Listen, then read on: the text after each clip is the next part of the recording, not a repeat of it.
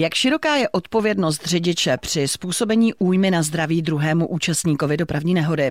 Jak naše soudy nahlíží na případy, kdy se na zavinění nehody a zranění podílí i sám poškozený účastník nehody? Tak právě nad těmito otázkami a také nad konkrétním příkladem se dnes zamyslíme s magistrem Michalem Janíkem z advokátní kanceláře Holá Janík Samek v pravidelném pořadu Právní okénko. Vítejte. Pane magistře, je víceméně jasné, že pokud řidič dopravního prostředku poruší předpisy, v důsledku toho dojde k nehodě, která má někdy bohužel i následky i na zdraví či životě jiného účastníka této nehody, tak eh, takový řidič nese odpovědnost za tyto zdravotní následky. Jinak ale naše právo, respektive soudy, nahlíží na případy, ve kterých dochází k porušení předpisů samotným poškozeným při takové nehodě. Je tomu tak?